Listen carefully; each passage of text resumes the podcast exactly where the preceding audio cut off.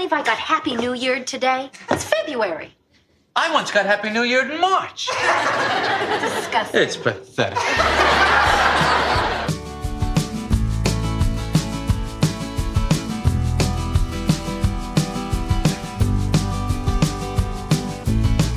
Welcome to Book Talk Etc., a podcast bound to grow your TBR. I'm Tina from TBR Etc. And I'm Renee from It's Book Talk. This is a conversational podcast about books and more from two Midwest mood readers who are easily distracted by new releases. And today we're sharing some books that feature thrills, kills, and chills. We'll share something that we've been loving lately, review our latest read, and have book talk about mysteries and thrillers and why we love the genre. If you enjoy listening, we'd love for you to follow us on Apple Podcasts or your favorite podcast app. And if you have a quick minute, please consider leaving us a review on Apple Podcasts or sharing us on social media. It truly helps us connect with other book lovers. Happy New Year, listeners, and Happy New Year, Tina. It's our first Thanks. episode of 2022.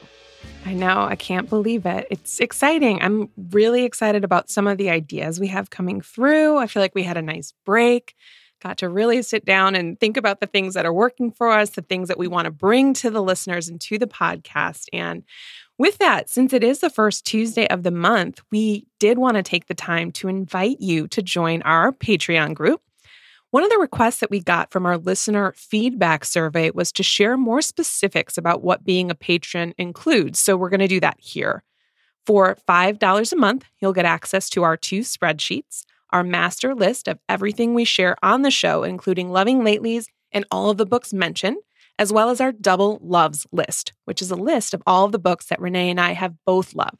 You will also get two bonus episodes a month with rotating topics, including timely episodes like our most recent one, Even More Best of 2021, as well as deep dives, books we DNF'd, and books we disagree about.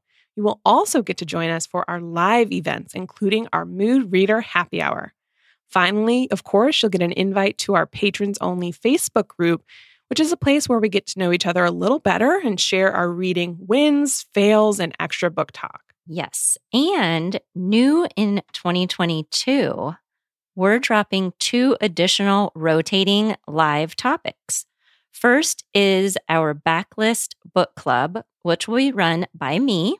Every other month, we'll invite people to sign up and send in at least three backlist books that you've had on your TBR. I will filter through and pick out several that had the most choices. And then everyone will get a final vote and we will select the winner together. We'll read it, we'll get together via Zoom for a guided book club. And I really think this will be a great option for those who aren't in an in person book club, but want to be, or anyone who wants to get some hidden gems in that are not brand new, which I have a very extensive backlist TBR. And I, I want to read them with other people. A hundred percent. And this is going to be a great way to get me to actually read books that are not brand new and to focus on backlist. So I'm pretty pumped about this one. We've not done something where all of us are reading a book together to chat about. Actually, we did once. We did it once with The Blinds by patron request. So I'm excited to bring something that's going to be a bit more consistent. And our second live event that we're bringing is something that I created called Second Year Spoilers. And this will be a bi monthly live event. And what I'll do is I select a book that is coming out on paperback so that we can read it together. And then I'll invite anybody who is interested to join us for a spoiler filled chat with the author via Zoom. So they'll come to our Patreon group and we can chat openly because we've all read the book at that point and get some questions answered by the author. And it's really fun. You uncover a lot of different things. And actually, I have four videos saved to my Instagram, and I'll link them in our show notes so you can see kind of what I'm talking about. I did four last year, but this is going to be a Patreon exclusive this year. And these chats will be recorded and shared on the podcast feed for patrons as a bonus episode. And I am thrilled to be able to bring this. So, if this sounds good to you, it's if it sounds like it's something you'd be interested in, please head to patreon.com slash book talk, etc. to sign up. We would love to have you there. We would. And We're very excited and we want to thank everyone who filled out the listener survey because a lot of these ideas specifically came out of that Mhm. feedback. And we're really excited to bring these new Patreon additions to the content we Mhm. already had. It's going to be really fun. Yes. And in addition to, we're going to, we've retooled some things, I think, for the main show. A lot of the feedback was overwhelmingly positive, Mhm. And I think feedback sometimes can be a little scary to ask for and scary to review. But you all were so constructive in your criticism and in, in your compliments. You were so generous. So we're really thrilled about the direction our podcast is taking. We are. All right. And with that being said, let me jump into my loving lately. Oh, I could not have a more timely loving lately to bring. This is a concept that I've really gotten into over the break. And basically, it's digital planning. And so, what this means is that I will not be using a paper planner this year. Instead, I will be using my iPad, a stylus, and an app called GoodNotes. And this all started with a TikTok. I saw this woman talking about the benefits of going digital with your planning. And I'm like, come on, that, no, I could never. Like, tell me more. And of course, you know, a lot of these folks are just so, it's like bullet journaling almost, but people have, you know, they're so skilled at it. But she really sold me on the benefits. And what I love about it is that it syncs between all of your devices. So if you have an iPhone and an iPad, you could still access your planner. You have it with you at all times. The person I'm specifically talking about who got me started is at Flourish Planner, and we'll link her account in the show notes. But it turns out she has this entire brand based on digital planning. And I really think it's going to change the way that I get organized in 2022. The app is called Good Notes and it's $7 on the App Store. It is for iOS only, but they have similar things for Android. Just search note taking apps for Android. And what happens with Good Notes is that you can write things down, you can even put text in there. It also lets you import PDFs. So you can download things like this digital planner and then handwrite in it. So you still get that feeling of being able to write things down. You can zoom in, you can play with fonts. There's thousands of different pen styles, so you can get really creative with it. I haven't gotten to that point yet because I'm just now getting my tools gathered. John was so sweet to get me an iPad for Christmas. So I had a really old one, but now that's Lily's. And now I have my own. I've got a stylus. I'm ready. I'm going to buy an Apple pen probably eventually because I'm just that kind of person. But so far, so good. It's been really fun. The digital planner is separate. I purchased this from Flourish Planner's Etsy store and it was like 20 bucks. But it's not just like a calendar. Of course, you can just download a calendar from Google. But what I really liked about hers is that it's customizable. It's got hyperlinks in there so you can click between the different months. It's got habit trackers, meal planners, monthly calendars, and you'll love this, Renee vision boards. Oh, Every month, you can create What? a vision board, which I'm going to do, a digital vision board. I'm very excited about it. Anyway, I also downloaded a digital book journal. So we're going to see if this sticks as one of the ways I track my reading this year. I will definitely share some videos of my setup on our Instagram story because I know it's visual medium and you might be like, what is she talking about? But I think once you like take a look, it's really fun and it's a big rabbit hole. So be forewarned. and this is digital planning in an app called Good Notes. Okay. Well, we could not be more different in our planning this year. I know. Renee is the queen. But you've got a system now. You've got your plum planner, Right. you've got your mhm, I've got- Gretchen I've Rubin. got my Gretchen box. Rubin tackle box, which is which I absolutely love, which is a variety of post-its. And you know what's going to be fun is next December we can do a little update on how the year went with our complete oh, completely different true. planning methods for the year. I'm paper, you're digital. At the end of the day, I just hope we do something. I hope we stick to something. I know, Because I'm know. notorious for like buying planners and doing like one or two months. Like I tried to bullet journal for a while a while, but I couldn't stand it because my heart, if I would like make a mistake, I'm like, well, this page is ruined. Oh, and like you can't be that No. way. But on the digital planner, you, you can erase. You can circle entire phrases that you wrote. Like for example, on our my monthly, I'll say, okay, this episode's going to be thrills, kills, and chills. And if, if we decide to move the date, I'll just highlight it, circle it, and move it to a different day. Ugh, It's very satisfying. Well, okay. My plan for that is to use a pencil, but Oh. highlight. But I'm going to use different colored highlighters. That way I can erase, but it's still highlighted. So then if I don't erase, I still see everything. That's my plan. I like that idea. Okay. That's smart. That's a smart because idea. I am the same. If I use a pen and I have to change Mhm. something and then I have to scratch it out, I, I just the, the page my day. feels ruined and then it feels messy. and so anyway, that's my plan. But I love that you gave that option and you're going to show that in our stories Mhm. and you're going to do a digital vision board.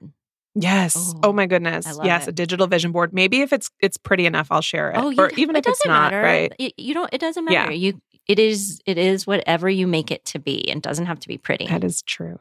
That is true. Somebody gave us the best feedback on our listener survey. They said they love how alike we are, yet different. Mhm. And I thought, you've encapsulated us so well because I think it's very true. Like we agree on a ton of things, but we approach it differently. Oh, this is a like, perfect so- example. I know, listener, thank you for that kind word. Yeah. I was like, huh. We both want to be better get us. planners, but we are taking Yes. completely different avenues to get there. Mhm. But there's a lot of different ways to get about it. so. Exactly. Okay. All right. This segues in because I was talking to you yesterday about my frustration over the fact that I could not find anything to read, despite having a million books and nothing was sticking. Mm. So last night, instead of fighting it anymore, guess what I did? I pulled up YouTube, which I told you I've been wanting to do, and I'm never on YouTube, and I put in booktube in the search bar. Oh boy. I never do this. Here we go. I've never done this. Never. I've never Yeah. been. But that's all I put in. And that's all anyone needs to put in. Everybody else may already know this. This was completely new for me. I put in BookTube. I spent a couple hours watching different people tell me books they couldn't stop thinking about, books that made them cry, books that left, I mean, books that changed their life. And ev- oh my gosh, I cannot tell you how many I watched. And each one I was like, I cannot wait to tell, like, show me a book that changed your life that I Mhm. haven't read yet. I cannot wait. Like I must It know. was so it Mhm. was so much fun and it it just took my mind off of trying to find something to read. Like it's okay, but I was I still I got back in the book excitement and still had books on my mind while and I will tell you somebody I cannot remember who it was. I did subscribe to a couple different people, but she gave me some ideas of books I had never heard of. I'm going to give them a Mhm. try. So I will let you know if I end Ooh. up reading them. Um, so I was really excited. That was that was a lot of fun, and it was just booktube on YouTube. I'm proud of you. I'm so proud of Thank you. you. I, you know, I watch YouTube for murder s- stories and makeup YouTube Yep. and skincare, but I've not dipped You my toe haven't? into BookTube. Oh, I figured. I figured you. I would've. know a couple creators, but I don't think I've ever watched a full video for no real reason other than, gosh, there's, you know, there's a million other ways. But I'm so glad that worked for you. Oh, it was entertaining, and I could never do what they're doing, but some No, of them had no. one point whatever million views. Wow. Mhm. I know it's incredible. That's what's going It's on out there, There's huh? so many. I know there's so many different ways to talk about books. Yes, but- it was entertaining. Okay, Mm. are you ready for latest reads? Yes. Oh, yes. Okay. I'm very excited to tell you about my latest read. I think this is one that I might have scooped you on a little bit. It is The Sentence by Louise Erdrich. Okay. Yes. And this one has been making the rounds. It's uh, came out in 2021. And you've probably seen it. I know it's been getting some good accolades. I listened to this one and it's narrated by the author, which did make me nervous. I'm like, oh, here we go. She's not an actress, you know, whatever. I, though, I will say I did enjoy the production. She has a very distinct Minnesotan accent, but I liked that because it's very much set in Minneapolis. It's a part of the story. I thought it really helped set the stage. So, The Sentence is a book about a small independent bookstore in Minneapolis that's being haunted by its formerly most annoying customer. And it takes place from November 2019 to November 2020 and covered all that we experienced during that year, including the onset of COVID and the death of George Floyd. And it sounds like it would be a pretty heavy read, but we're led by Tookie. And Tookie is an incredible character. She is a tough yet charming woman. She's Ojibwe, a felon, and a bookseller all rolled into one. Oh, okay. And basically, it's about Tookie being haunted, literally haunted by this ghost of Flora, is the woman's name, while she tries to understand everything that's going around them during this time of grief, during the time of isolation, during the time of reckoning. Because remember, they're working at an independent bookstore and they had to shut down for a while. There's these protests in Minneapolis, and you know, there's a character that goes and, and feels like they need to be in the streets and, you know, be seen and be heard. Okay, let me just say the opening is incredible. You find out how Tookie gets sent to prison. And this was by far one of the most original crimes I've ever heard of. I won't say anything more than that because I want you to find out for yourself. But I loved hearing about the character's indigenous roots and how that influenced her life and her personality. This is a book for book lovers in very obvious ways. My favorite section was her love hate relationship with this customer she nicknamed Dissatisfaction because he was so hard to please. and so they went back and forth a lot and gave different book recommendations. And the last chapter of this book is filled with book recommendations. So I'm going to go through that and kind of, you know, pick and choose and see if anything stands out.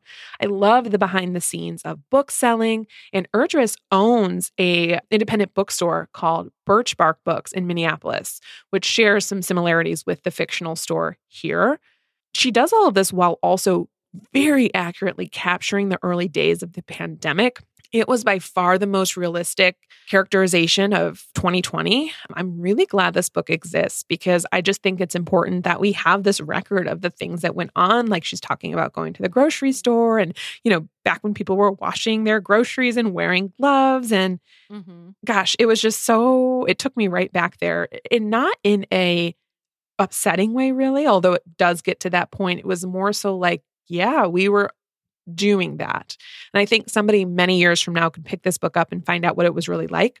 And it almost read like a dystopian novel. It was really messing with my head because you would see, oh, you know, don't forget to wear your goggles to go to the protest, but don't take off your mask because it's a pandemic. There was just layers to this. And then you remember this happened last year, not that long ago. Mm-hmm. And it's mm-hmm. still happening now. We're still dealing with things. So right at the end of the day, I really adored this book. I highly recommend it, and I would love to read more by this author. It was very well worth the read. It's The Sentence by Louise Erdrich. Oh, good. I'm glad you liked that. It, it's definitely on my list, yes. Mm-hmm. But I wondered about, I have the audio too, and I did see that the author narrated, and I feel yeah. like I subconsciously bumped it down mm-hmm. the TBR because. Yeah, I don't blame you. I don't blame you at all. And I can still hear the author's voice. And so it was distinct, but not in a bad way at all. It didn't detract from the story. It just, I was like, oh, this is Tookie's voice. like that's what okay. I would, was like. I'm like, oh yeah.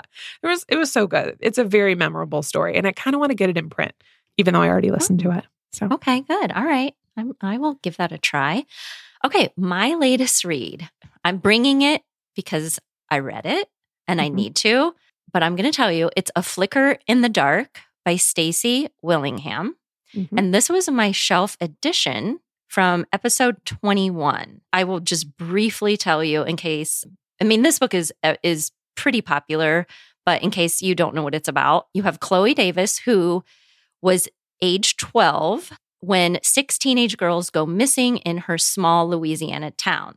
By the end of the summer, Chloe's father is arrested as a serial killer and goes to prison. So Chloe and the rest of her family, she has a brother and her mother, and they are left to grapple with the truth and to try to move forward. Lots of trauma. 20 years later, which is really when the story begins, Chloe is a psychologist in private practice in Baton Rouge, and she's getting ready for her wedding when a local girl goes missing. So I listened to this one, mm. and I have much to say about the audio. I did have a an e-galley, but I ended up doing this mostly on audio. I will tell you up front, I don't I didn't end up liking the audio. I started okay. off thinking, okay, this is okay. However, as the story went on, this narrator is is very breathy and very whispery. Oh no. And, uh and I'm just going to say right up front, this book was not for me. And I'm going to try to respectfully and constructively tell you why. And I don't think it was just the audio, but the audio did make me not love the narrator because Chloe narrates the story. And this is a first person narration. And in order to do that, I think an author really has to nail a really good balance between dialogue with other people and introspection. And there was so much introspection, so much Mm-hmm. that it drove me bonkers. And I will, okay, so I will say, I have read a ton of mysteries and thrillers over the years. Ton. This is really has always been my preferred genre. So I I think that I I go into these types of stories with very high expectations because of some of the authors that I have read who tightly plot, make it very complex, and I am a horrible detective. I've said that before. Mm-hmm. I, I had a suspicion, I had a theory almost from the get go. And it, I mean, it was right, as a lot of people who have said. The red herrings felt obvious. I usually have to, when I finish a really good mystery, a really like tightly plotted one, I usually have to go back and think, what did I miss? I, Mm. these red herrings were in your face. so, Chloe is a psychologist. She specializes in trauma. The only time that we ever hear or see her working is in the very beginning, the very, very beginning.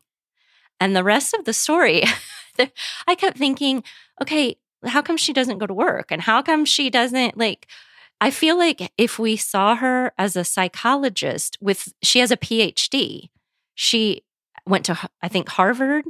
If we could have seen her in action, I feel like that would have lent more credibility to her Mhm. as a character. But she, you know, once the, once the other girls start going missing, I think the author did a really good job of tossing in many suspects. I mean, there were times when I I definitely went back and forth. And that is why I kept listening. Mm-hmm. I wanted to see am I going to be right or, you know, is there going to be you know, I mean, it did keep me engaged for that reason. What I did, I liked the fact that she tried to kind of go out on her own. This was one of those where you get like amateur person trying to solve the mystery. It's not my favorite mm-hmm. trope by any means because she made I feel like she made the the cops seem like incompetent idiots. And my first red flag was and I could be wrong, maybe there's cops out there or people in who can tell me that that this does happen, but they bring her in to have her her who she's not a witness or anything. She's just a I mean, she's just somebody. They bring her in and have her look at the dead body because she had known this person, it had been an acquaintance. I have never in, in any detective story ever. They always show the person photos.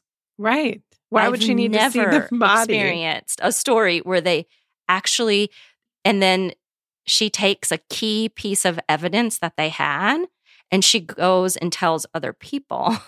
now, I don't think cops would do that because when there's a seri- possible serial killer, they don't they keep things to themselves as Right. and from the because media. otherwise the killer will know that they're Right. on to whatever. So- they'll yeah. And maybe I'm okay, maybe I'm completely overanalyzing the story, Mhm. but but those things started to happen and i was like oh no i mean none of this this doesn't feel right. And then little by little by little it everything just started to lose credibility for me. There are quite a lot of metaphors that drove me nuts. I don't know. I think that maybe a little tighter editing could Mhm. have been involved. I do think that I this is a me problem because I went I went to Goodreads and lots of four and five stars, Mhm. lots. So take my take my thoughts with you know a little grain of salt because I just feel like and maybe I'm shifting in what I expect out of mysteries and Mhm. thrillers, and that could very well be when, when we're going to talk about that. But I did keep listening. I did finish it in a day. And there were parts that I I liked and parts that I didn't. And I would be willing to give this author another try hmm in the future. So I'm not completely discounting it. But also I I need to, you know, I read it. I need to hopefully constructively tell you why. I hope I did. Yeah, absolutely. It actually, when you're talking, it reminds me a little bit of The Maidens. And it's got that similar. There's a psychologist who kind of goes on and does this amateur sleuth thing and like doesn't work with the police and withholds some information or whatever it is. So Mhm. it kind of is is giving me a bit of that. I'm la- I was making faces to Renee when she was talking. Um, one of the things you said was that there was an overabundance of metaphor. And there's a recent book that I read last year, and that was my biggest issue with it. It's Rock, Paper, Scissors by Alice Feeney. There was a million metaphors literally on every page. There was some sort of metaphor or something. It took me right out of it. And it sounds like that's sort of what happened to you. A little bit. And I don't even know that that's something I usually notice, but when it mm-hmm. becomes too much, Yeah, right. It- and it- I'm never looking for that. But sometimes, like, I find like I notice a tick or I notice something, and I'm like, I, can't stop noticing it. it's distracting me from the that's rest of it. exactly exactly what happened here. I kept noticing, and there was lots of glasses that were sweating, like glasses being left on. Do you know what I mean? And I was like, there's a lot of glasses and pitchers around that are sweating, and why I don't know why I need to know about that. and this is Fair like I said, this is a me problem. This is me. Please go check out. There are so many five star reviews. I will tell you many, many, many of my trusted sources loved this book. So head on out to Goodreads or Instagram. There's plenty of people who feel differently, but that was A Flicker in the Dark by Stacy Willingham. I'm glad you brought it. Thank you for. I was telling Renee to, I was like, I want to hear about it because I think it's important to know what books worked, which books didn't, and why. I think there's value in that. Yes, it, it is Sorry. really hard because I want to promote books, but I also Right. think it. You know, we have a book podcast. We we should be honest without being. I would never. I don't want to bash a book. I've No. I've sat with this these thoughts trying to figure out how can I constructively say why it didn't work for me. But I feel good about about talking about it because there are, like I said, there's plenty of people who Mhm. love this book. I'm only one person. No, I thought you did a great job. Actually, and I guarantee there's folks that are going to listen to that and be like, wait, I want to read it. I want to see. think like, I wonder if did, I would notice. When I, I think you No, kind of said. I actually, no. no. I don't because I don't, I had no idea what it was about at all. But when you told Oh, me the synopsis, you know what I don't mess with missing girls. I don't care for that trope. I never do. I don't know why. Mhm, You're right. You did say that. You said Uh-huh. only one can go missing. one Only can go missing. A, a gaggle of girls going missing, I can't do. don't know why. Oh, yeah, man. yeah. Okay, this wouldn't be for you then. No. Okay. Well, thanks for bringing it. Okay, so that brings us to our myst. We're talking Yes. about mysteries, thrillers, Yeah. suspense. And how funny we both like loosely brought books that are like, well, yours is definitely in that realm. Mine is Mhm. tied to it because there's definitely a crime that the book opens with. And the reason we decided to bring this, I think initially we were like, great, this will, you know, we figured we're coming off the big, you know, holiday break. We'll have done a ton of mood reading, which I'm sure will include mystery and thriller. When I tell you that I must have sampled 10 books in order to find two for this episode, that's no lie. I don't know what my deal was. I could not settle. I think it's the time of year, and I'm not discounting any of the books that I sampled because I'm sure they're good. I might like them at a different time, but boy, oh boy, was it hard to find some. Well, I always have an mysteries and thrillers at hand. So that's not an issue. What I'm noticing for me, I'm having a hard time getting into a lot of them. yes. And then hmm once I do, I am finding issues that are bothering me and then I'm and then I feel disappointed. And it's not just that book. It's another one that I started and you know, I'll talk about that in the future, but I don't know what's happening. I don't know. It makes me Are we broken? I don't because I I love mysteries and thrillers. I Mhm. will tell I mean, I've always said that. I think something shifted in 2021 for me. I feel like I'm gravitating more towards literary hmm mysteries and thrillers. And for me, what that means is there's like maybe a sub element of a mystery or a sub element of like a thrill factor, but you also get really in depth characters. Yeah. And almost the characters become more important and then the mystery is there as part of it. Whereas before, I was all for a mystery and solving a puzzle. Like that was my Mhm. like obsession. Does that make sense? A hundred percent. And you're I'm nodding along because I'm thinking this is the exact reason why I don't like police procedural. I don't care to solve a puzzle. I never try to figure out who done it in a book.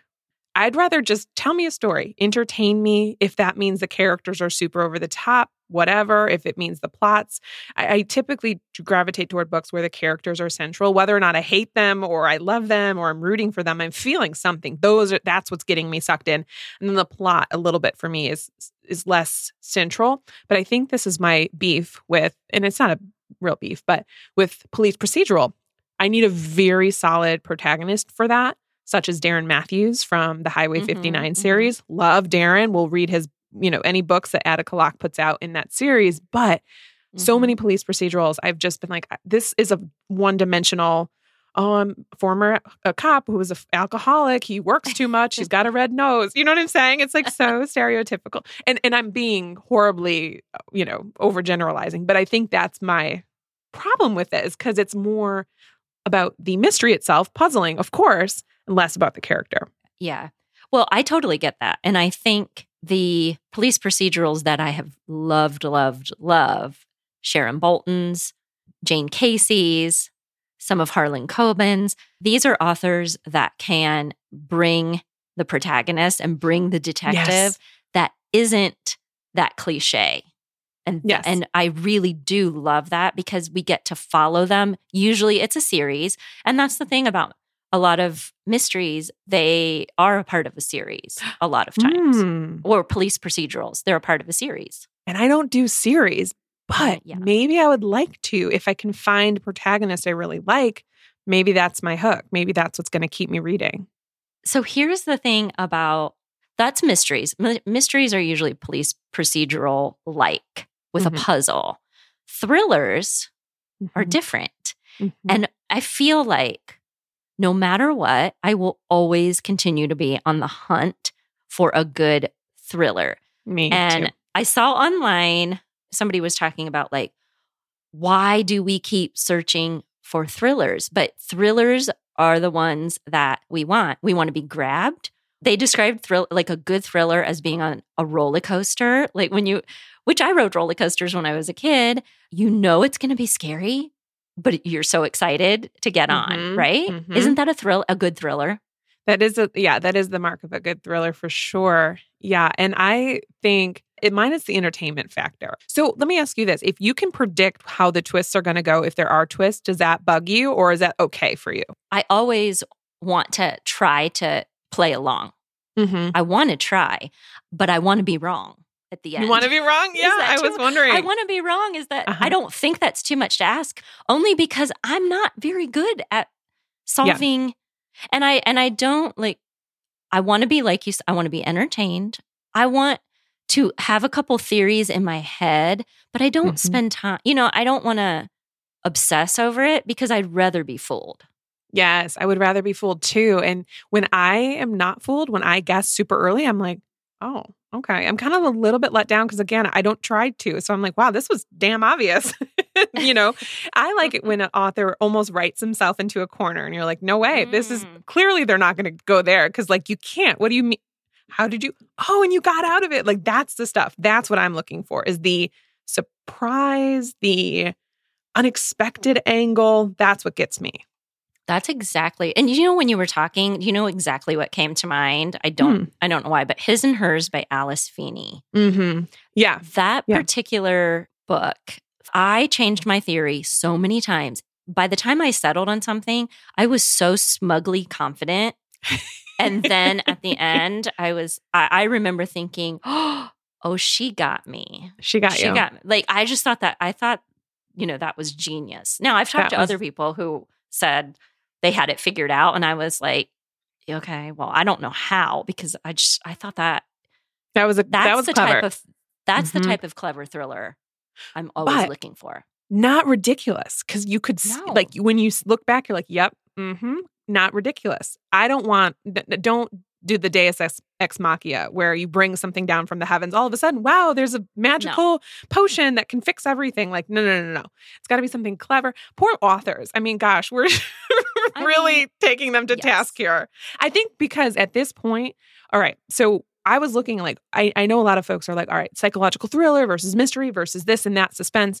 There's definitions of each of these. And I think the obsession with this psychological thriller kicked off in about 2012 with Gone Girl. Mhm. That is the book that launched a thousand ships, a thousand copycats. And the thing about psychological thrillers is that it plays with readers' emotions and keeps them guessing. And a lot of times there is a big twist with that.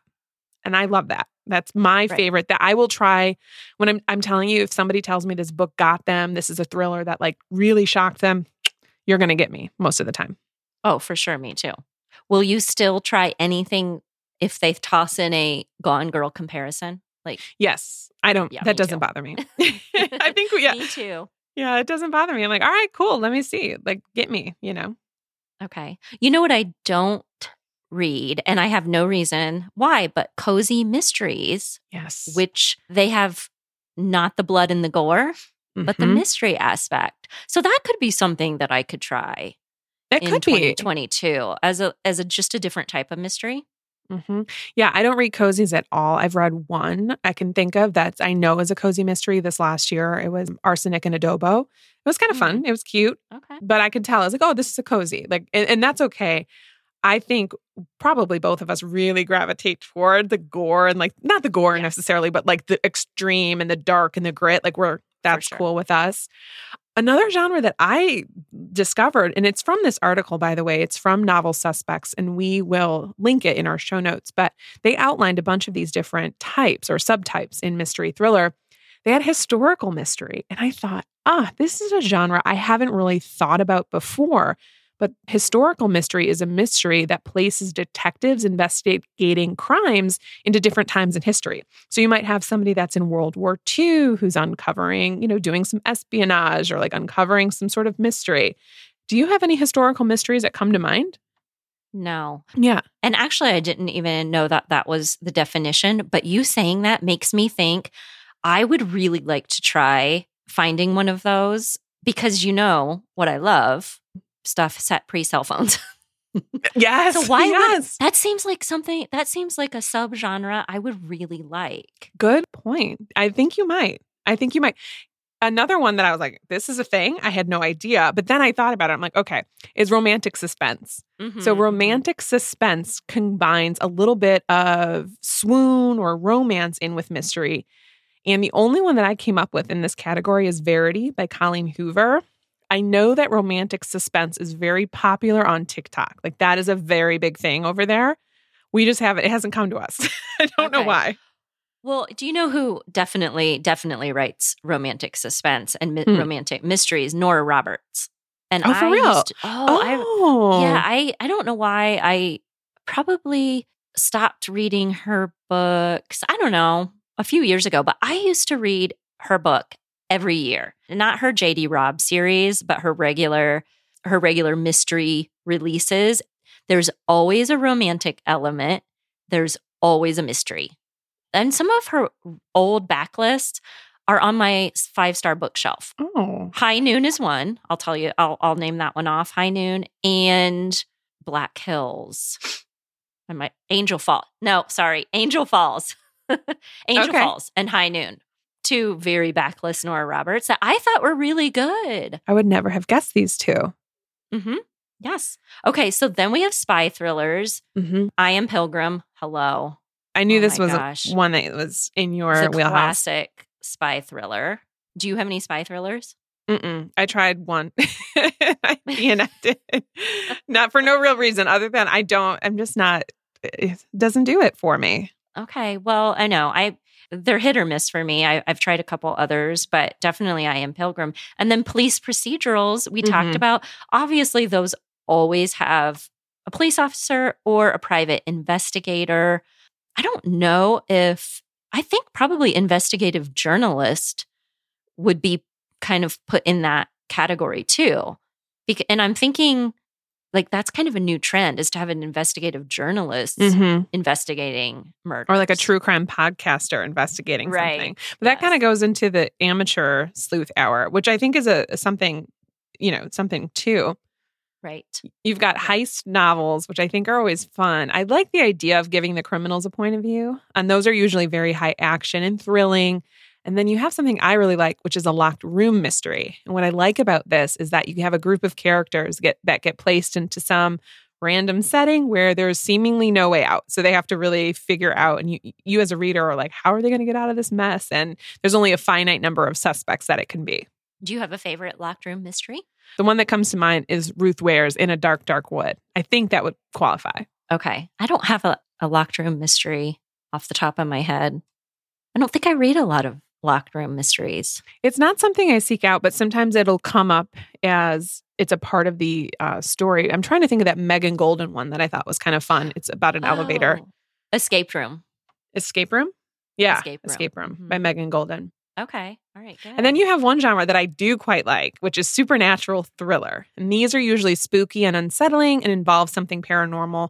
Chuck Wendig came to mind for me on this one because I think his books would fall into this category. Wanderers, sort of, although that's more dystopian horror. And the one from this last year, The Book of Accidents, would fall into this one too. I do not think I read supernatural thrillers. I, I like him, but I conflate it with horror a lot of the time. I'm like, is this, hor-? you know, and I, don't- I don't really care. I don't get super fussy about genres, but yeah, I think I can deal with when something funky is going on. So, okay, qu- real quick before we get into our books, because I want to know what you're reading. You know me and my and my fun facts. I have to share Have to. All these good. fun facts that I found online for and for the year 2021. Okay. So of the eight popular literary genres, romance is still number 1, but mystery is number 2 for best selling. I can see that. Thrillers was number 4 and if you just I mean, if you care, fantasy was number 3. So, then best-selling audiobook genre in 2021, thrillers. That makes I would- Definitely not have predicted that. I would have guessed nonfiction Well- for some reason. Really? I mean, Mhm. I think if, uh, and I was thinking like that makes sense as far as a fiction because thrillers on audio are usually fun as Yeah. long as the narrator is good. And then the book genres that made the most money on Amazon in 2021, uh, again with romance, 1.44 billion, Oh my gosh. and crime and mystery coming in second with $728.2 million. That's Hold on a minute. books. 1.44 billion, Billion from romance. For romance of the genre that made the most money on Amazon. I don't want Amazon to be getting 1.44 billion from books. I want Right. that to That's- go somewhere else. Isn't that insane? That's a lot of money. That's just One that's genre. one figure mm-hmm. of one book genre. Ooh. Yeah. Yeah, it's a that's an awful lot of money. Well, thanks for bringing the. But good news, I did see in in my figures, I didn't write them down, but of the books sold in 2021, it was 2.6 billion. That's a lot of books. Like people people are still reading and buying books heck and yeah. you know, sometimes you see that, you know, reading is disappearing or whatever. No, it's not. It's not. I like that. Okay. That brings me up a little bit. Well, let's get into our book list. And now that I'm thinking about it, I may have a historical suspense novel on our hands. Oh, I want to know what it is. Uh-huh. Okay. So my first book is Mrs. March by Virginia Feito, and this is her debut. This came out last year. In this book is a true character study of Mrs. March. She is the wife of a very famous author, George, and his latest book is a smash hit, and no one is more proud than Mrs. March until she figures out that everybody thinks the unflattering main character is based off of her. And you read along as she slowly goes to pieces about this, trying to figure out whether or not George really did base this character off of her, whether this is how she comes across. And she figures out everyone around her thinks that, and they're all looking at her. So her paranoia grows as the book goes on. She is a very buttoned up character that has a very traditional role in their household. And what was so interesting about this book is you don't know what year it's set in. I am gathering it was in about the 1960s, but I think it's purposefully vague. They mentioned a payphone. She wears gloves to the store and things like that. So I'm like, I think we're in the 1960s, thereabouts. So she's going about her normal day. It opens up. She's kind of going to her normal bakery and getting this olive loaf that she always gets. And the baker says, Oh, you must be so proud. Yes, of course I am. She's like, Well, he based the character off of you. And that's when like things start to like, she flies apart basically. She's like, Wait a minute. You think that I'm like this person?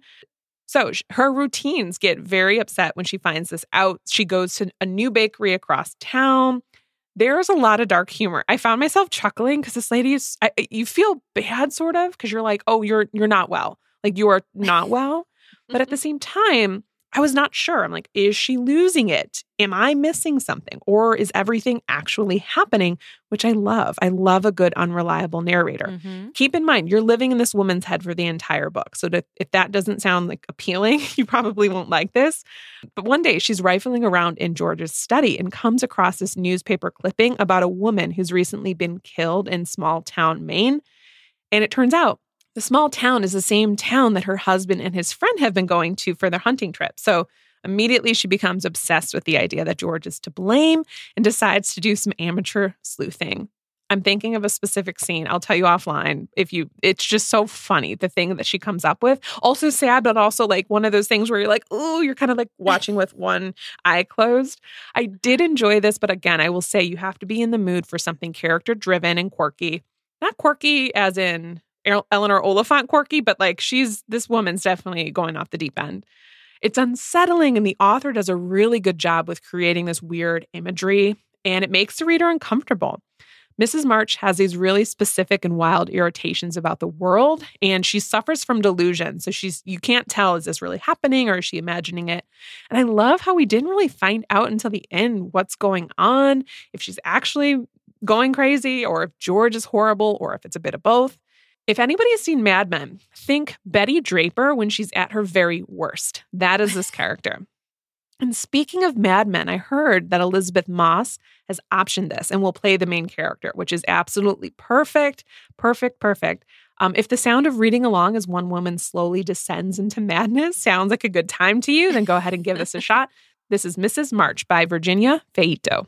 Okay, yes, you've got me intrigued. Um, I have a question.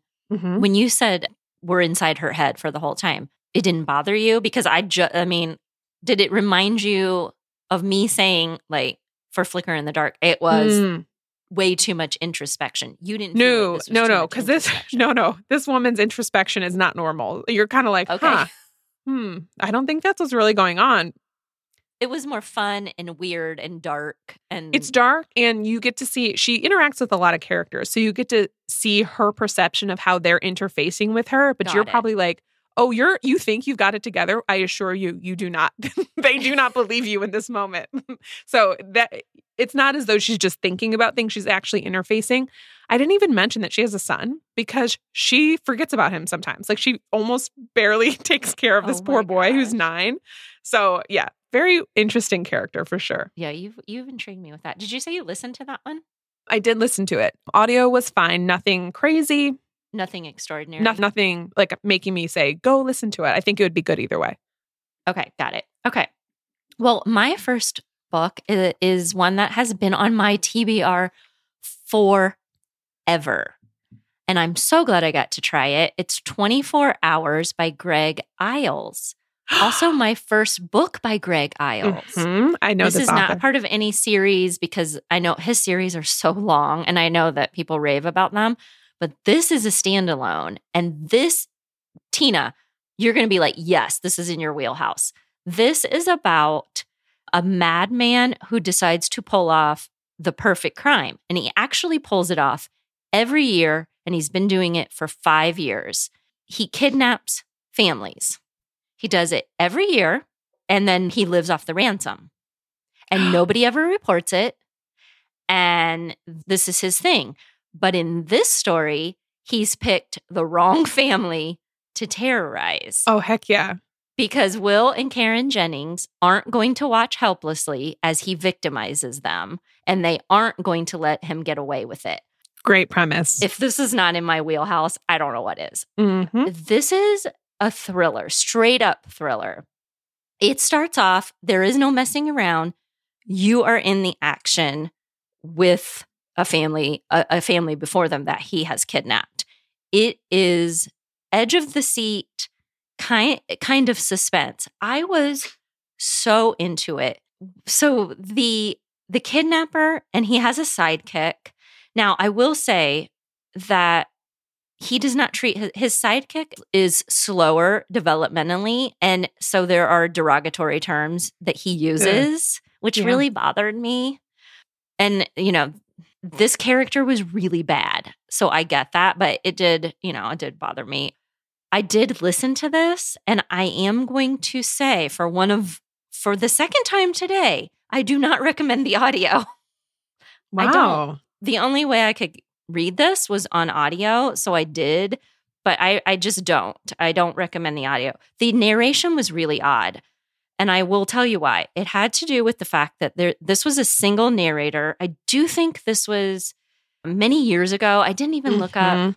the date, but this but you know, when I say that the quality of narration in the last 2 years skyrocketed, I am not exaggerating. And I know this was made before 2 years ago. But my issue was you have this family, you have Will and Karen Jennings. They have a 5-year-old daughter. They are very very wealthy.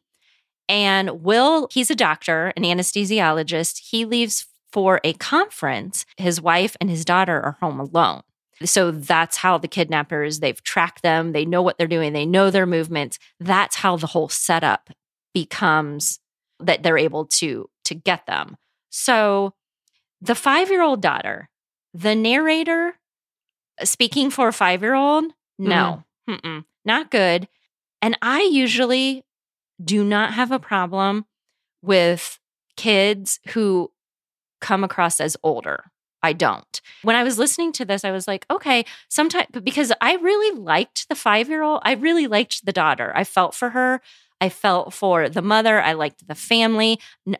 This was very, very suspenseful. But because of the narration, and then when when it would become the daughter's perspective, it took me right out because she spoke like a 25 year old. I was just going to ask that. Five is a hard age to.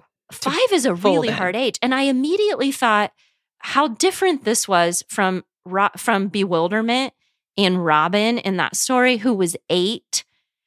And I totally believed some of the things that he said were were very above his age, but I bought it. I believed it. It made sense. The narrator nailed it. And that did not happen in this case. And also, that does go to the author because he made this five year old girl wise, wise, wise, wise, wise, way beyond her years. It was for five years old. No, I've I've re- I've had five year olds. No, there's no Right. way. You're like trying to get them to eat no chicken way. nuggets. Like it's But- not. But this is just a, an action packed. What's going to happen when this particular family, this particular mother, especially, is like, no, sir, we're not going to follow. We're not going to follow your rules, and she just completely throws a wrench in his plans. And there's some subplots that take place in other states, and it was this is an author who's very experienced in writing thrillers. I was loving, loving, loving, loving this until the 75% mark. And then I hit a wall with the Mm. repetitive action scenes that one car chase led to another car chase, led to another car chase. and I said to myself, I think he should have quit at car chase one. And I t- completely got the idea. And and I'm bummed that at 75%, I lost moment. It, it lost momentum for me. I lost momentum and I wanted to skim the rest of it. And I, I'm bummed about that. You know, so I, I do recommend, but I maybe go in knowing that around 75%, it's okay to skim and, and just like skim through the repetitive car chase scenes and then get to the resolution, which was was fine and great. So overall, I liked it. I'm I'm so glad to take it off my TBR. It Yeah. it was a really good thriller. It's 24 Hours by Greg Iles. I'm really glad you brought that. I had his Natchez Burning series Yeah. in my peripheral, in my radar. Um, but yeah, they're intimidating because they're long. But I'm They're glad to hear that long. he's skilled. We're we're not afraid of big books, though. Come on, we can do No, but you know, I I know, but I have a feeling he's an author that really digs in, and you need to be in the space for a longer story. hmm You know. I hear that. That makes Yeah. sense. All right, All right, what's so- your next book? My second book is one that is the true definition of a psychological thriller. This is a Tina book from top to bottom. It is I Invited Her In by Adele Parks. This came out in 2019 and it officially broke me out of my book slump. I had asked, I Oh. had asked on my Instagram for someone to recommend a book to me that was going to make me say, What the hell? And this book delivered. Thank you to our Patreon slash friend of the show, Alia, for the suggestion. So, in this book, you've got two women, Melanie and Abigail, and they were best friends at university, but have since lost touch. Melanie dropped out after their freshman year due to an unplanned pregnancy, which effectively ended their friendship. It's been 17 years, and out of the blue, Abigail reaches out to let Melanie know that she's coming back to England and she'd like to get together. And Abigail, after university, got pretty famous in the US and married Rob, somebody they both went to college with. But now they're going their separate ways. So it makes sense that Abigail reaches out to Mel looking for comfort while she gets back on her feet. And Mel is this mother. She works at a clothing store, is pretty happy in her life, and says, Yeah, come on by, stay with us as long as you need. And Melanie feels this way because Abby was one of the only ones that was nice to her when they found out she was pregnant. So she feels kind of like, okay, I owe her a little bit. And she's also attracted to Abby's glamorous lifestyle. She's kind of living vicariously through this old friend. I love stories about former friends coming back together, as well as stories about revenge and jealousy. And this absolutely did the trick. It is all about wanting what you can't have. And I was completely captivated. When I tell you this thing, I was expecting it to go where it went, but then it went 80 yards beyond where I was expecting it Ooh, to go. that's the best. I was like, oh, yeah, uh huh. Okay, I see. Huh? No, you're not. Okay, there we go. So you have alternating viewpoints and a few well placed twists, none of some of which I called it did not bother me in the slightest. Now, these characters are not likable. These are not good people by and large. And one in particular drove me up a wall with some of the decisions she made, but that did not take away from my enjoyment at all. It's kind of like something that I expected from this type of thriller. I will set this disclaimer here. This is wonderfully entertaining. It is a popcorn thriller, though. And if you don't like unreliable characters, probably don't read this. If you can't look past convenient plot points, like someone being able to open someone else's phone because they have an easy to guess password or no password, you probably won't love this. However, if you can bypass those things, this is really fun. This book I flew through. I absolutely want to try more of this author again. And I am happy that I discovered a new author in my favorite genre. And this was I Invited Her In by Adele Parks. Oh, that's good. I have her Mhm. on my to be read list to try that She- author. Yeah, she's worth it. She has a new one coming out in 2022 that I just got my Oh. hot little hands on. So I'm going to have to add that to the list. I know. Of course I did. Of course I did. did you listen to that one? I, I invited her. I in. did listen to that one. hmm Is it British narration? Yeah, it is. I don't know. I was like, I don't know, was it? But I feel like I Okay. listen to so many books narrated by British narrators that I don't even notice it as like not my language anymore. Like Oh, it's I because I, just I listen to so many. lately. Okay, No? I haven't listened to that many British lately. Yeah, so this was a good one. This was a fun, fun book. Okay, good. All right, what you All got? right, next, next, I guess this could be considered my scoop on you. Good. Even What you Okay. got? I have got um, notes on an execution Yeah. by Danya Kukafka, which was my shelf edition. I am bringing two. I'm bringing feedback on two shelf editions this episode. I know. I didn't. I I was like, this sounds familiar to me. I know I picked this somewhere, and that was episode 14. This one I'm bringing to you early because it comes out January 25th. But I want everyone to put this one on their radars. Get your library holds. Get your pre-orders in. This is so good. This is about Ansel Packer, and he is scheduled to die in 12 hours. He is one of the main narrators. I think he opens the story. You hear from him. He knows what he's done and he is awaiting execution. He is counting down. His narration will count down and he will narrate present with past, and it's chilling. The narration is fantastic. I only have this on audio. I highly, highly recommend the audio. The thing with Ansel is he he actually does not want to die. He has not reconciled himself with his upcoming execution. He wants to be celebrated and he wants to be understood.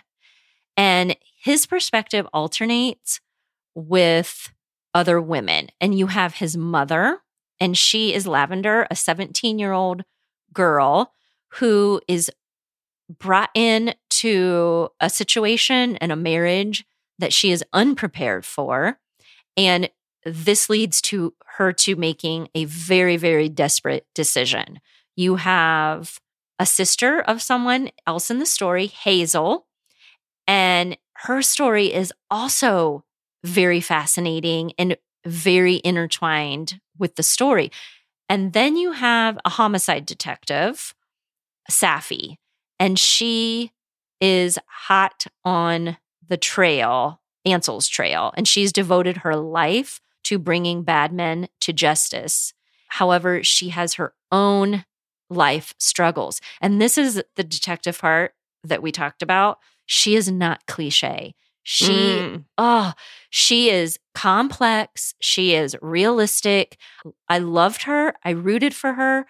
She's very much in that past storyline of try- she's trying to track Ansel in the past. When I say that this is a brilliant way to tell a story, it, it was brilliant. So you have each perspective, each story layers itself into the other. This felt like a topiary maze where the author took me on paths that I thought, okay, I know, I know where we're going. And then, oh no, no, there's a there's a twist here and a twist there and a twist there. And they're so subtle, but they're so impactful. And then she keeps on going. It was nuanced.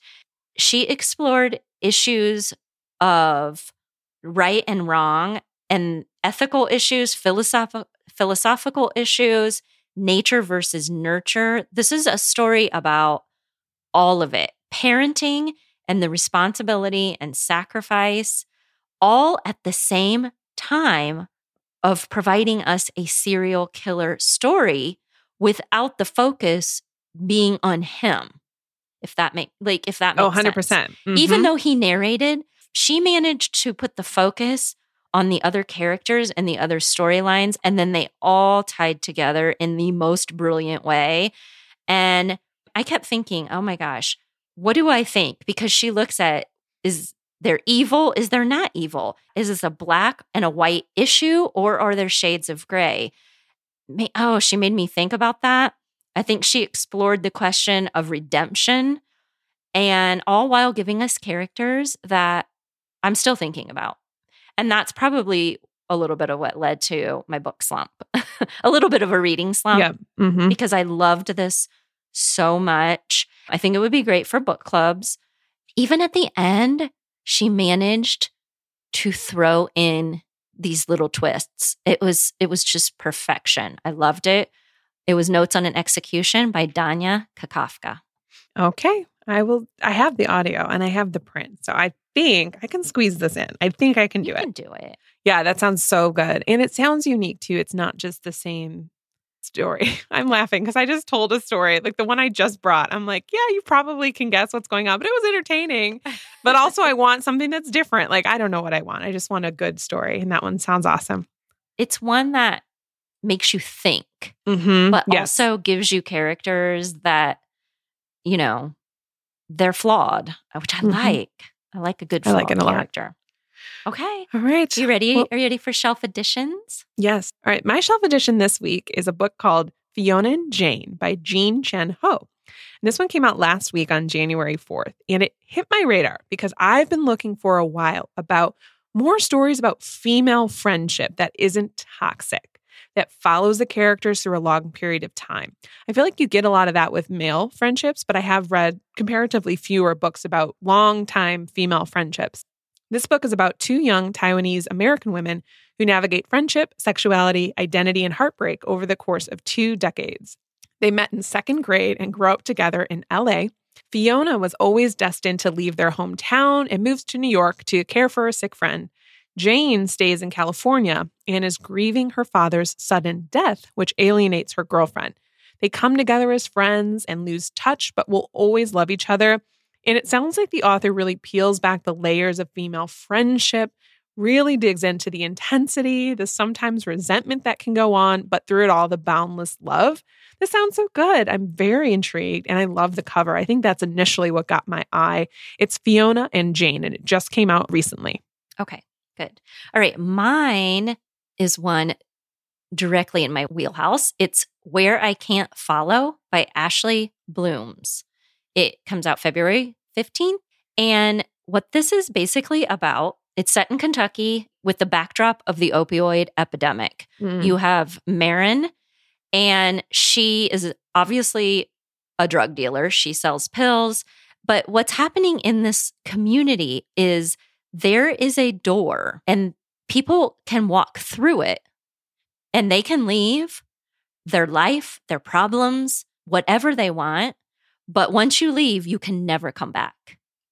And this story is going to take Marin to the place where she decides do I walk through that door or do and, and never look back, which is what her mother did when Marin was nine, or do I stay? Because she takes care of her grandma. She has problem after problem after problem. It sounds like her life is very stressful. And I want to know. I already want to know if she's going to walk through that door and what happens and what happened to the people who did walk through the door. I'm intrigued. It was Where I Can't Follow by Ashley Blooms. Oh, I love it when you bring a book that's really for you. I'm like, that makes me so happy that you have that. Because I'm like, it wouldn't be, it wouldn't appeal to me, but I'm like, that one sounds Mhm. right up your alley. Totally up my alley. Okay, Renee. Well, we did it. Another episode in the books. That's In it for today. Yay, your first of the new year. That's it for today. We thank you for spending a part of your day with us. Links to all the books mentioned can be found in the show notes. If you enjoyed today's episode, you can help us by following us wherever you listen and by leaving a review on Apple Podcasts or on Spotify. It helps us get our podcast out to new listeners and grows our audience. And don't forget, if you'd like access to our exclusive bonus content, you can join us on Patreon for $5 a month. Feedback and questions about the show can be sent to booktalketc at gmail.com. You can connect with us both at booktalketc on Instagram, Tina at TBR etc., and me, Renee, at It's Book Talk. Talk to you next week. In the meantime, remember, Everything's better with books. and with that being said, should we dive Hello? Are you in here? Oh, God. I got spooked. Is it a ghost? Okay. hey, actually, that's going to tie in really well later on. okay. Oh, okay.